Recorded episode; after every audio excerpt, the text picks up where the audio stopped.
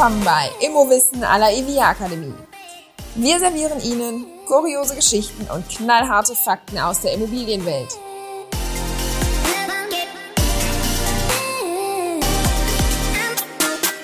Hallo zusammen, ich bin Barbara von der EVIA Akademie, der Akademie für Immobilienwirtschaft und ich fühle unseren Expertinnen und Experten auf den Zahn.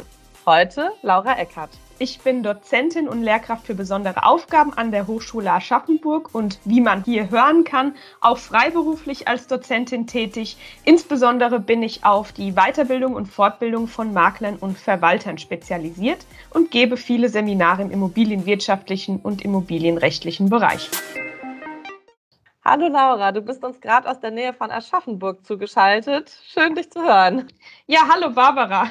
Wir sprechen ja heute über die Novellierung der Wertvermittlungsverordnung. Das ist eine Verordnung, die vor allem ja Maklerinnen und Makler im Alltag beschäftigt, aber ja eigentlich auch nicht nur die, sondern alle, die irgendwie mit Immobilien zu tun haben, vielleicht mal eine kaufen möchten, oder? Ja, das ist vollkommen richtig. Das hast du richtig erfasst. Genauso ist es. Letztendlich ist es ja so, dass die Verordnung Grundsätze bestimmt, nach denen man einen Verkehrswert oder einen Marktwert von Immobilien ermitteln kann. Das bedeutet, natürlich ist sie in erster Linie zum Beispiel für Sachverständige, für Makler und Maklerinnen, für Gutachterausschüsse, auch Versicherungen und Banken interessant und relevant, aber ganz klar letztlich für jeden, der irgendwann einmal den Wert seiner Immobilie ermitteln möchte. Und deswegen ist dieses Thema auch so wichtig und so praxisrelevant. Kannst du noch mal ganz kurz Verkehrswert und Marktwert erläutern? Ja. Ja, natürlich. Also letztendlich gibt es eben ähm, verschiedene Verfahren, den Wert einer Immobilie zu ermitteln. Den, der Verkehrswert oder eben der Marktwert wird durch den Preis bestimmt, der in dem Zeitpunkt, auf den sich die Ermittlung bezieht, letztendlich ähm, im gewöhnlichen Geschäftsverkehr oder eben dann auch nach den rechtlichen Gegebenheiten, wenn man es so nennen möchte, und tatsächlichen Eigenschaften der sonstigen Beschaffenheiten und der Lage des Grundstücks oder des sonstigen Gegenstands der Wertermittlung Ganz wichtig, ohne Rücksicht auf ungewöhnliche oder persönliche Verhältnisse bei einem Verkauf zu erzielen wäre. Das regelt das Baugesetzbuch so. Und ähm, natürlich fragt man sich da häufig, ähm, was ist der Unterschied zwischen dem Verkehrswert und dem Marktwert? Ja, an und für sich gibt es da keinen, denn beide geben den Verkaufspreis einer Immobilie an, der beim Verkauf auf dem freien Markt theoretisch erzielt werden könnte. Dementsprechend kann man den Begriff oder die Begriffe Verkehrswert und Marktwert auch synonym verwenden. Wichtig wäre vielleicht hier einmal für alle zu erläutern ist, denn das sorgt in der Praxis dann gerade bei Eigentümern, die ihre Immobilie verkaufen wollen, auch oft für Verwirrung ist, dass dieser Verkehrswert nicht unbedingt den tatsächlich vom Käufer gezahlten Preis widerspiegeln muss. Das ist so, dass der tatsächlich erzielte Kaufpreis am Ende sehr stark vom Verkehrswert abweichen kann. Das kann deshalb sein, weil beispielsweise wie in der jetzigen Marktsituation eine starke Nachfrage auf ein geringes Angebot trifft. Denkbar ist ein solcher Fall auch, wenn die Immobilie aber eine Eigenschaft aufweist, für die der Käufer bereit ist, einen höheren Preis zu zahlen. Beispielsweise, weil er dem Haus oder der Wohnung einen ganz bestimmten persönlichen Wert beimisst. Zum Beispiel, weil er unbedingt in dieser Stadt, äh, in diesem Stadtteil, in dieser Straße leben möchte, weil er da zum Beispiel als Kind aufgewachsen ist und jetzt bereit ist, einen höheren Preis zu zahlen. Oder, ja, kommt nicht ganz so häufig vor, ist aber trotzdem ein beliebtes Beispiel, wenn man sich jetzt einmal vorstellt, es wird eine Immobilie verkauft, in der eine berühmte Persönlichkeit gelebt hat, dann sind das klassischerweise Objekte, die auf dem freien Markt einen höheren Kaufpreis erzielen, als der eigentliche Verkehrswert dieser Immobilie wiedergibt. Und dieser tatsächlich erzielte Kaufpreis kann aber natürlich auch genau umgekehrt in bestimmten Fällen deutlich unter dem Verkehrswert liegen. Das ist beispielsweise dann der Fall, wenn die Immobilie innerhalb der Familie verkauft wird. Das ist der Klassiker beispielsweise Eltern, ähm, die etwas an ihre Kinder verkaufen oder nur an ein Kind ähm, und dann natürlich bereit sind, einen geringeren Preis zu verlangen als auf dem freien Markt. Oder aber die unschöne Version davon, es gibt eine Zwangsversteigerung und dann ist es eben auch so, dass äh, ja der, der erzielte Preis da dann ganz häufig unter dem eigentlichen Verkehrs- oder Marktwert liegt. Das heißt, dieser Verkehrs- oder Marktwert ist eigentlich der, der dann irgendwie für den Kredit zum Beispiel als Grundlage genommen wird genau, der Verkehrswert gibt sozusagen den objektiven Wert der Immobilie an, könnte man sagen. Ähm, und der Marktpreis, der kann nochmal deutlich anders aussehen. Ähm, da wird ja auch häufig dann die Frage gestellt, ja, warum oder wann sollte ich denn dann eigentlich einen Verkehrswert ermitteln? Also wann macht das Sinn?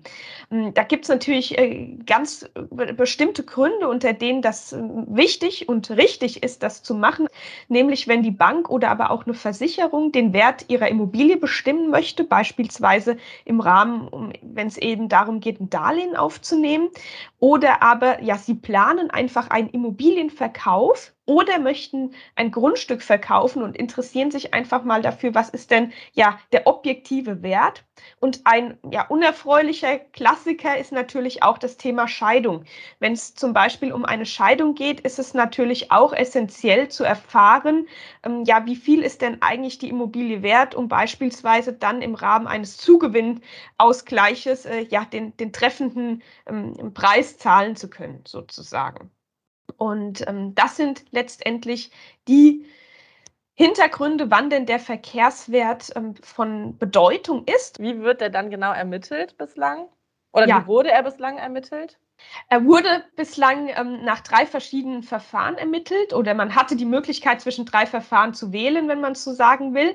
Ähm, und das wird auch weiterhin so bleiben. Die drei Verfahren sind das Vergleichswertverfahren, das Ertragswertverfahren und das Sachwertverfahren.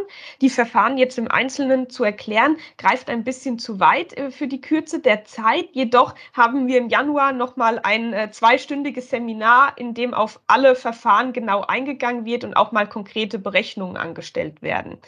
Ähm, wichtig ist nur zu erwähnen, vielleicht an dieser Stelle, dass ähm, die Verfahren sozusagen ja verschiedene Vorgehensweisen natürlich haben und dass es schon Sinn machen kann, ähm, sich zu überlegen, welches Verfahren passt jetzt zu meinem Anliegen.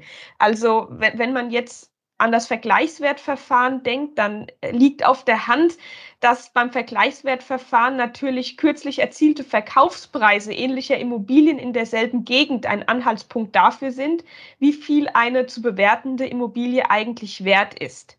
Also da geht es sozusagen um den Vergleich.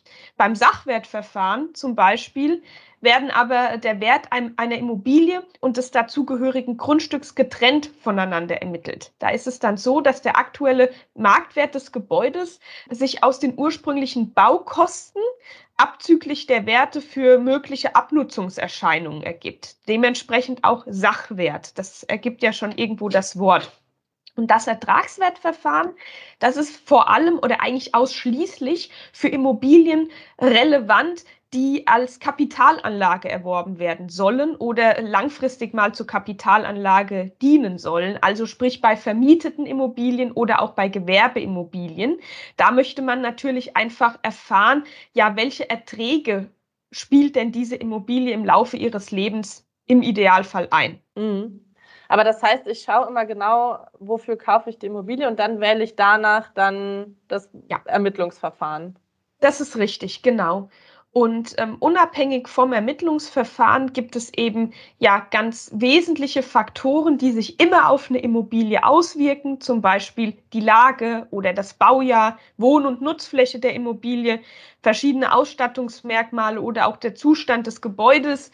Ähm, und natürlich gilt, wie schon gesagt, ähm, ist die Nachfrage groß, das Angebot aber klein, erhöht sich der Verkehrswert möglicherweise. Ist die zu erzielende Miete eher gering, mindert das aber auch den Verkehrswert. Also das muss tatsächlich beachtet werden.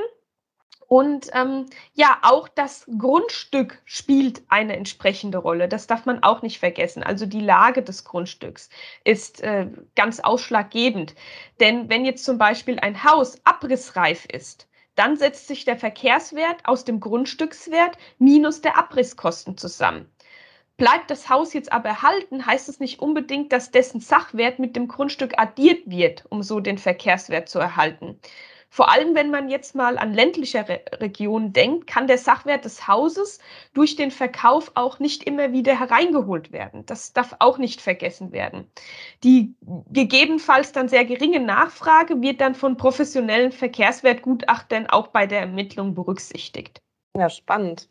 Und äh, diese Wertermittlung, die hat sich jetzt dann durch die Novellierung dieser Verordnung geändert. Mhm. Also, vielleicht um da einmal ähm, ja, die, Vergangenheit noch kurz wiederzugeben. Das ist nicht das erste Mal, dass sich in dem Bereich was ändert. Ähm, in ihrer bisherigen Form trat die Immobilienwertermittlungsverordnung am 1. Juli 2010 in Kraft und hat die bis dahin geltende Wertermittlungsverordnung abgelöst. Jetzt, am 1. Januar 2022, wird die Immowertverordnung 2021 in Kraft treten, also nicht verwirren lassen. Die nennt sich zwar Immobilienwertverordnung 2021, greift aber erst ab dem 1.1.2022. Und da ist das es lebe jetzt die Bürokratie, ne? Ja, genau.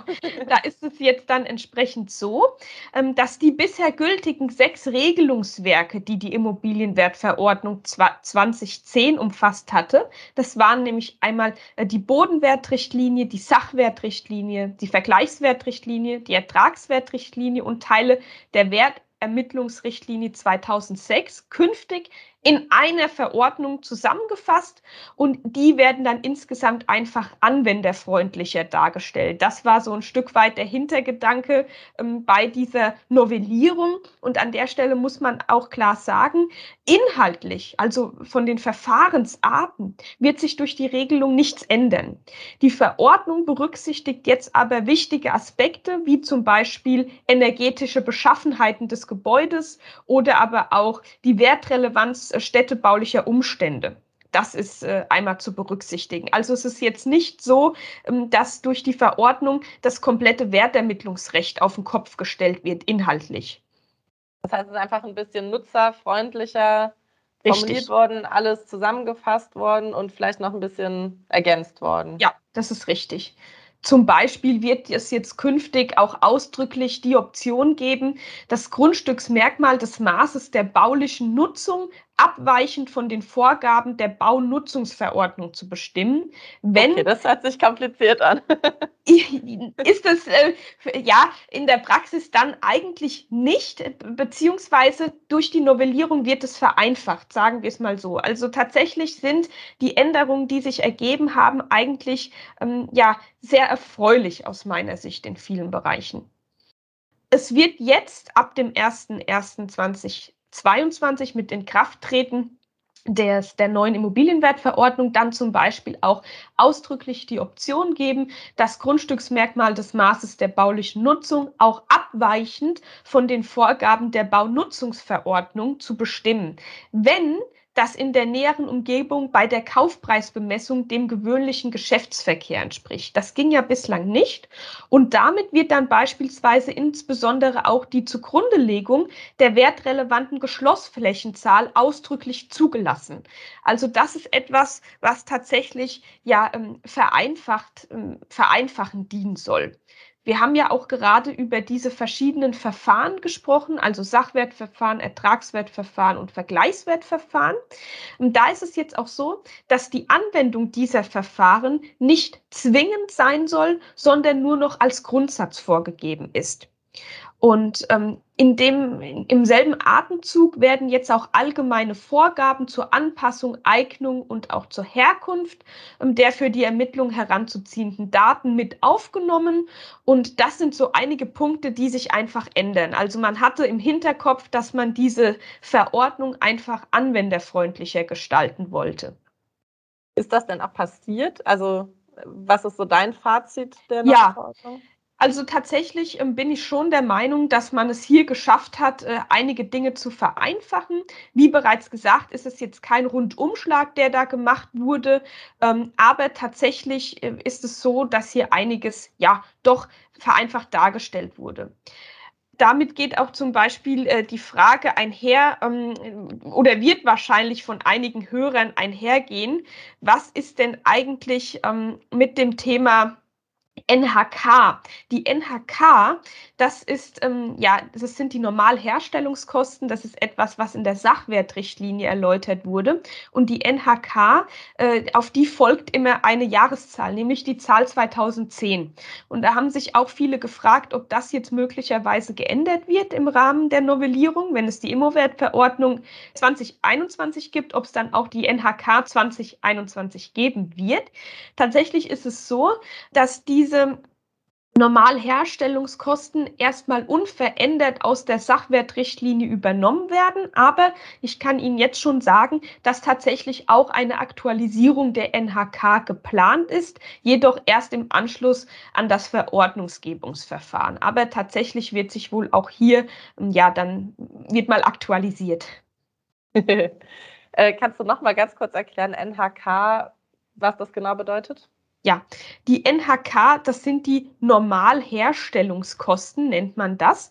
Die ähm, werden relevant, wenn man über die Sachwertrichtlinie spricht. Da ist es nämlich so, dass man in der Anlage 1 der Sachwertrichtlinie eine tabellarische Übersicht über die Kostenkennwerte finden kann. Da findet man dann die Normalherstellungskosten, also die Kosten, die normalerweise für eine Herstellung vonnöten sind für ganz verschiedene Gebäudearten. Und da gibt es dann auch noch mal verschiedene Untergruppen, in die man reinschauen kann. Zum Beispiel, was hat das Gebäude für einen Standard, gehobener Standard, normal, niedriger Gebäudestandard, wie ist das Dach konstruiert etc. Und demnach hat man anhand dieser Normalherstellungskosten die Möglichkeit, Herstellungskosten einer Immobilie zu berechnen. Und diese NHK sind ähm, Bundesmittelwerte, also die werden nicht einfach ja an den Haaren herbeigezogen und so festgesetzt. Das sind Bundesmittelwerte und eben derzeit noch auf dem Preisstand von 2010. Und äh, da muss man natürlich, zumindest aus meiner Sicht, eindeutig sagen, es wäre wirklich an der Zeit, äh, die mal zu, ja, anzupassen, denn ich denke, wir sind, das ist meine Einschätzung, heute im Jahr 2021 definitiv nicht mehr auf dem Preisstand, den wir 2010 hatten, ähm, wenn es um die Herstellungskosten von baulichen Anlagen geht. Da brauchen wir nur die steigenden Rohstoffpreise äh, zu betrachten oder aber auch Handwerkerkosten. Und wann brauche ich diese NHK? Also immer dann, wenn ich ein Haus baue oder brauche ich das auch, um den Verkehrswert zum Beispiel wieder zu berechnen. Genau. Also wenn du ein Haus bauen möchtest, dann brauchst du die an und für sich nicht, denn diese Normalherstellungskosten, die stellen eigentlich nur die Grundlage der Berechnung des Immobilienwerts beim Sachwertverfahren dar. Das ist also, äh, wenn wir hier über das Sachwertverfahren sprechen, vonnöten, wenn wir also wieder einen Wert der Immobilie, einen Verkehrswert ermitteln wollen, ähm, dann brauchen wir die Normalherstellungskosten. Und ähm, dieses Sachwertverfahren, das wird eben in der Regel dann angewandt, wenn man ein Ein- oder ein Zweifamilienhaus bewerten will. Und ähm, ja, da steht dann in der Regel, wenn das Verfahren genutzt wird, auch die Eigennutzung Eigennutzung im Vordergrund und nicht wie beim Ertragswertverfahren beispielsweise die Erzielung von einer Rendite durch Vermietungseinnahmen. Das bedeutet, diese Normalherstellungskosten, mit denen haben, ich sage jetzt mal, normale Eigentümer, außer es kommt eben zu einem Verkauf, ähm, kaum Berührungspunkte und Bauherren auch nicht. Äh, das ist wirklich etwas, was dann im Rahmen von einem ja, von einem Verkehrswertgutachten beziehungsweise eben im Rahmen des Sachwertverfahrens benötigt wird. Und das zeigt eben auch sehr schön, ähm, dass diese, dass diese Verkehrswertgutachten oder diese Verfahren ja auch sehr genau sein können, beziehungsweise auch einfach objektiv. Man richtet sich anhand einer gewissen ähm, Tabelle, wie in dem Fall, ne, wo die Normalherstellungskosten gelistet sind und greift die dann einfach auf. Und jeder, der nach dem Sachwertverfahren bewertet, der greift auf dieselben Normalherstellungskosten zurück. Deswegen ist es auch ja dann schon sehr aus aussagekräftig, so ein Wert. Das heißt, egal wo ich äh, quasi diese Immobilie habe, Richtig. in Deutschland äh, sind immer die gleichen Werte zugrunde gelegt. Genau, weil es ja ein Mittelwert ist, ein Bundesmittelwert, der für Deutschland gilt. Genau. Diese neue Wertermittlungsverordnung, du ja. hast schon gesagt, die, die tritt zum Jahreswechsel quasi in Kraft. Muss die dann sofort angewandt werden oder gibt es da eine Übergangsphase erstmal? Ja, also beispielsweise, um eben sicherzustellen, dass eine bundesweit einheitliche Ermittlung der sonstigen für die Wertermittlung erforderlichen Daten auch sichergestellt ist, werden ja jetzt durch die Novellierung feste Modelle zur Festlegung der Gesamtnutzungsdauer oder auch zur Ermittlung einer Restnutzungsdauer im Fall von der Modernisierung von Wohngebäuden ähm, sowie auch zur Ermittlung der Bewirtschaftungskosten und der durchschnittlichen Herstellungskosten vorgegeben. Und das, was jetzt vorgegeben wird, tritt nicht sofort zum 01.01.2020 in Kraft, denn für die Gesamtnutzungsdauer und die Restnutzungsdauer, also das, was sich da jetzt ändert, besteht eine Übergangsfrist bis zum 31.12.2020. 24. Es hat ja jetzt nicht nur Verfahrensänderungen gegeben oder Zusammenfassungen von verschiedenen Verordnungen. Äh, es haben sich ja auch viele Begrifflichkeiten geändert. Hast du da so zwei, drei Beispiele für uns? Ja, tatsächlich. Also beispielsweise wurde jetzt der Begriff Verfahrenswert eingeführt, zum Beispiel eben vorläufiger Verfahrenswert oder es wurde der Begriff Entwicklungsgrad eingeführt. Damit ist der voraussichtliche Zeitraum bis zur Baureifmachung gemeint. Also das heißt, aber die erklären sich dann von allein, wenn ich das lese? Oder sind das wirklich so Begriffe, wo ich nochmal ein Lexikon neben dran legen muss? Ähm, ich sag mal so, für, für, für Menschen, die in dieser Branche tätig sind, werden sich diese Begrifflichkeiten erklären und sind auch nochmal teilweise erläutert wie jetzt beispielsweise der Begriff Entwicklungsgrad, dass damit eben die voraussichtliche Zeit bis zur Baureifmachung gemeint ist. Sehr gut, also keine große Hürde. Genau. Bekommen. Was man vielleicht auch an der Stelle noch erwähnen sollte, ist, ähm, dass es auch eine Verpflichtung gibt, die eingeführt wurde und dass es die Pflicht zur Dokumentation des Verfahrens für die Ermittlung der Bodenrichtwerte gibt. Also einfach eine Dokumentationspflicht, die gibt es ja in den verschiedensten Berufsfeldern, in allen möglichen Bereichen. Und hier hat man das nochmal festgehalten, dass man das eben dokumentieren muss. Gibt es denn sonst noch irgendwelche Neuerungen, die super, super wichtig sind, jetzt zu wissen? Ja, ähm, tatsächlich gibt es noch ein paar Neuerungen, die man ja vielleicht kennen sollte.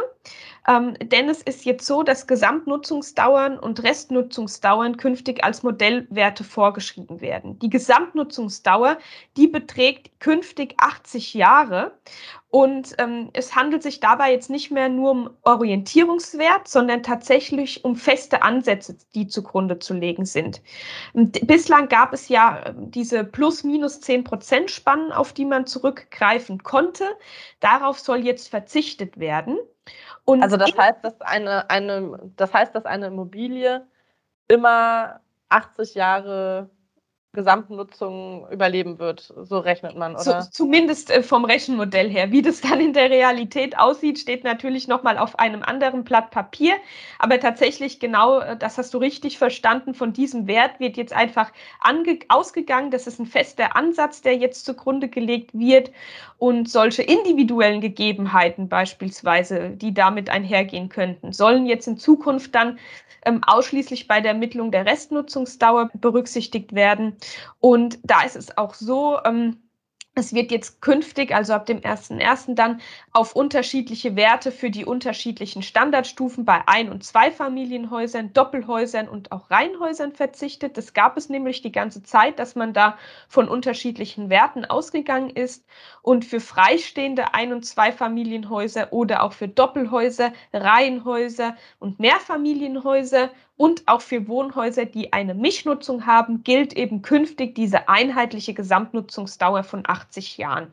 Das ist eben mit äh, vielleicht die, die größte Änderung, die man sich da jetzt ja äh, einmal anschauen sollte, dass man jetzt einfach weiß, es gibt da jetzt diesen festen Wert und der beträgt 80 Jahre. Aber das ist ja schon verrückt, oder? Es gibt ja auch Häuser, die 100 Jahre alt sind und trotzdem noch genutzt werden. Das ist richtig, auf jeden Fall. Ähm, tatsächlich sind es halt einfach Werte, die man dann irgendwo ansetzen muss, um in einem Verfahren auch wirklich irgendwo auf einen, auf einen Wert zu kommen, den man ermitteln möchte. Das heißt aber, wenn ich jetzt ein Haus kaufen möchte und das ist schon 100 Jahre alt, dann hat das quasi, was das betrifft, keinen Wert mehr, weil eigentlich die Gesamtnutzungsdauer schon lange überschritten ist. Genau, das wird halt entsprechend dann so ähm, im Gutachten mit berücksichtigt, ne, bei der Wertermittlung, im, im Rechenmodell sozusagen, wird das dann entsprechend berücksichtigt, ja. Du hattest ja gesagt, ein paar Änderungen gibt es noch, die noch wichtig sind. Was kommt denn noch dazu? Ja, Es gibt noch einiges, was man hier berücksichtigen könnte. Ähm, es ist beispielsweise so, dass wir in allgemein, also dass allgemeine Vorgaben zur Berücksichtigung der allgemeinen Wertverhältnisse ähm, oder auch der allgemeinen und besonderen objektspezifischen Grundstücksmerkmale aufgenommen wurden und es erfolgt im Hinblick auf diese normierten Wertermittlungsverfahren, also eben Sachwertverfahren, Ertragswertverfahren etc., auch eine Zuordnung zu den wesentlichen Verfahrensschritten in Form einer neuen Verfahrensgrundnorm, die es da eben geben soll. Genau. Also das sollte man vielleicht noch wissen. Ähm, dann, ja, es ist auch so, äh, dass es bislang eine finanzmathematische Methode gab zur Ermittlung des Werts eines Erbbaurechts. Ein Erbbaurecht ist ja auch nochmal ein, ein sehr konkreter Fall und die wird künftig geändert. Und auch da gibt es eine Begriff, Begriffsänderung, denn beim Vergleichswertverfahren für das Erdbaugrundstück wird der Begriff Erdbaugrundstückskoeffizient jetzt eingeführt und vorher hieß das Vergleichsfaktor. Es sind auch einige Formalien oder Begrifflichkeiten, die ähm, ja tatsächlich einfach abgeändert wurden. Hm, vielleicht noch eine letzte Sache. Wenn wir uns jetzt die Immowertverordnung 2021 anschauen, dann wird auch sicher die Frage kommen, wann ist denn jetzt bei Ermittlung des Verkehrswertes diese neue Verordnung anzuwenden? Ähm, da muss man sagen, tatsächlich äh, vorgeschrieben ist es nur bei Wertermittlungen, die auch in Ausführung des Baugesetzbuches erfolgen. Das liegt einerseits daran, oder dann vor, sagen wir es mal so, wenn es nach den Vorschriften des Baugesetzbuches auf den Verkehrswert ankommt. Also wenn unbedingt der Verkehrswert ermittelt werden muss. Das ist zum Beispiel bei städtebaulichen Sanierungsmaßnahmen der Fall oder wenn eine Enteignung folgen soll oder wenn irgendetwas umgelegt werden soll. Und ein anderer Fall wäre eben ein Fall, in dem die Gutachterausschüsse auf Antrag hin ein Verkehrswertgutachten erstellen müssen einschließlich eben der Fälle, in denen sich die Antragsberechtigung aus anderen Rechtsvorschriften als jetzt äh, dem Paragraph 193 Absatz 1 des Baugesetzbuches ergibt.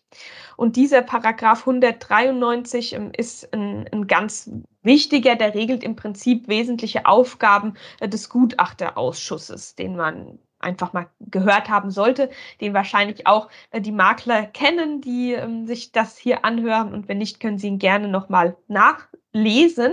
Tatsächlich, ähm, um jetzt nochmal einmal kurz darauf zurückzukommen, ist es so, dass keine Ausführung dieses Baugesetzbuches vorliegt und dann natürlich auch das Ganze nicht befolgt werden muss, wenn zum Beispiel anlässlich einer geplanten Grundstücksveräußerung der bisherige Eigentümer einfach einen privaten Grundstückssachverständigen mit der Erstellung eines Verkehrswertgutachtens beauftragt. Dann liegt keine Ausführung des Baugesetzbuches vor. Das ist letztendlich dann einfach ja eine private Sache. Und ähm, da legt man dann in einem solchen Fall einfach die Verkehrswertdefinition zugrunde. Diese Verkehrswertdefinition, also was ein Verkehrswert eigentlich ist, darauf bin ich vorhin ja schon einmal eingegangen. Für alle, die es interessiert, man kann den Verkehrswert und dessen Definition auch nochmal im Paragraphen 194 des Baugesetzbuches nachlesen. Ähm, und das hat einfach den Hintergrund im Übrigen, dass diese Definition des Verkehrswertes auch außerhalb des Baugesetzbuches allgemein anerkannt ist. Als du mich vorhin gefragt hast, was ist denn eigentlich der Verkehrswert, habe ich nämlich genau diese Definition genannt. Und das ist eigentlich ein, Paragraph im Baugesetzbuch, der das regelt. Ah ja. Abschließend vielleicht noch eine Sache. Ähm, auch das werde ich häufig gefragt. Wie sieht es denn, ich sag mal, im Wirtschaftsleben aus, im, im Privatbereich? Äh, kann man da, darf man da die Immowertverordnung anwenden oder muss man sie anwenden? Also, da ist es so, ähm, man kann es machen, wenn man das möchte. Also beispielsweise im Bereich des Bankenwesens kann man das Ganze sinngemäß anwenden, wenn es keine rechtlichen Gründe gibt, die dagegen stehen. Und da wird das auch häufig und gerne genutzt. Und sie müssen natürlich, also die Teilnehmer, die Hörer müssen natürlich die Immowertverordnung auch dann anwenden, wenn die Anwendung irgendwo ausdrücklich für diesen Sachverhalt vorgegeben ist. Und da nochmal für alle, wenn Sie sich unsicher sind, wann das der Fall ist, da können Sie in den Paragraphen 198 Satz 2 des Bewertungsgesetzes schauen und finden da dann im Prinzip nochmal die entsprechenden Regelungen. Dann vielleicht nochmal zusammenfassend. Also äh, es gibt viele Punkte, die sich geändert haben, auch viele Begriffe, die neu eingeführt wurden. Ja. Was ist denn so dein Fazit? Also, wir haben ja vorhin schon mal gesagt, die Verordnung sollte vereinfachen. Ja. Dein abschließendes Fazit dazu. Genau. Ja, mein abschließendes Fazit zur Verordnung ist tatsächlich, ähm, ich bin der Meinung, äh, dieser, dieser Sinn und Zweck, der wurde tatsächlich so auch erfüllt. Aus meiner Sicht hat man es hier an einigen wesentlichen Stellen geschafft, nochmal ähm, ja, vereinfacht oder anwenderfreundlich die Dinge darzustellen. Das kann sicherlich für viele Berufsgruppen sehr hilfreich sein. Aus meiner Sicht als, als abschließende Message ist, äh, ist es einfach wichtig, sich einmal ja mit diesen Änderungen auseinanderzusetzen. Zum anderen sollte man aber die wesentlichen Grundlagen der Bewertung einfach kennen. Also wie funktioniert das Sachwertverfahren? Wie funktioniert das Vergleichswertverfahren? Wie funktioniert das Ertragswertverfahren? Was ist eigentlich der Unterschied zwischen einem Preis und einem Wert? All solche Fragen sollte man erst einmal für sich geklärt haben bevor man dann tief in irgendwelche Änderungen der jeweiligen Rechtsgebiete vielleicht auch einsteigt. Und ähm, ja, da kann ich nur auf das Seminar oder das Online-Seminar besser gesagt im Januar verweisen. Da zeigen wir nochmal die grundlegenden Dinge, die es zum, Immobil zu, zum Thema Immobilienbewertung ja, gibt, die man im Idealfall, wenn man in der Branche tätig ist, auch kennen sollte. Und wir zeigen Ihnen dann auch, wie man die einzelnen Verfahren eigentlich anwenden kann, wann man welches Verfahren anwenden sollte, ähm, wie sich wesentliche Begrifflichkeiten unterscheiden, um Ihnen da einfach auch ein Gefühl der Sicherheit zu geben und zu wissen, wann wende ich was an und wie. Gibt es denn auch Krücken jetzt? Also gibt es irgendwelche Punkte bei der Novellierung, wo man sich denkt, uh, da könnte es irgendwie gefährlich oder haarig werden? In dem Fall wirklich nicht. Also aus meiner Sicht nicht. Ähm, es ist jetzt nicht beispielsweise, das kennen ja vielleicht auch viele, die hier heute zuhören. Letztes Jahr gab es ja die WEG-Reform 2020.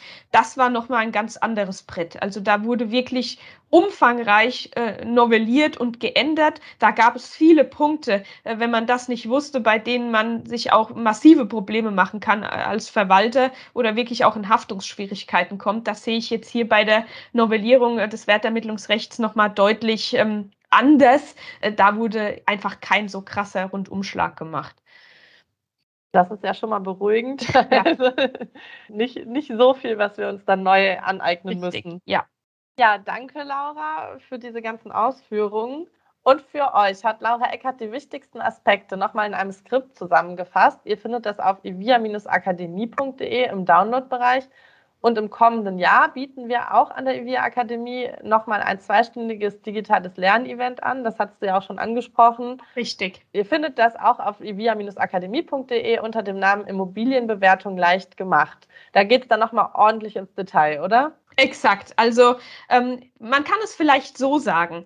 Es ist ein wunderbarer Einstieg aus meiner Sicht in die Welt der Bewertung. Man lernt die verschiedenen Verfahren kennen, also das Ertragswertverfahren, das Sachwertverfahren und das Vergleichswertverfahren. Und wir gehen auch entsprechend auf wichtige Begrifflichkeiten ein, die man einmal grundlegend kennen sollte. Zum Beispiel, was ist denn eigentlich der Unterschied zwischen einem Preis und einem Wert? Das sind häufig äh, Dinge, die im Alltag untergehen, über die man sich nicht so richtig Gedanken macht, die aber essentiell zu verstehen sind. Und all das werden wir im Detail in diesen zwei Stunden ja gemeinsam besprechen und auch an konkreten Praxisbeispielen darstellen. Und wenn ihr Ideen oder Anregungen für uns habt, Themenideen für weitere Podcasts, Feedback oder oder schickt uns gerne eine Mail an podcast.evia-akademie.de. Jetzt erstmal schöne Weihnachtstage und natürlich auch dir, Laura. Ja, auch von mir an alle Hörer und Hörerinnen. Schöne Weihnachtsfeiertage, einen guten Rutsch ins neue Jahr und wir sehen uns dann hoffentlich alle ähm, ja, erholt und munter bei den Online-Seminaren im Januar. Genau, eine gute Erholung noch. Yeah.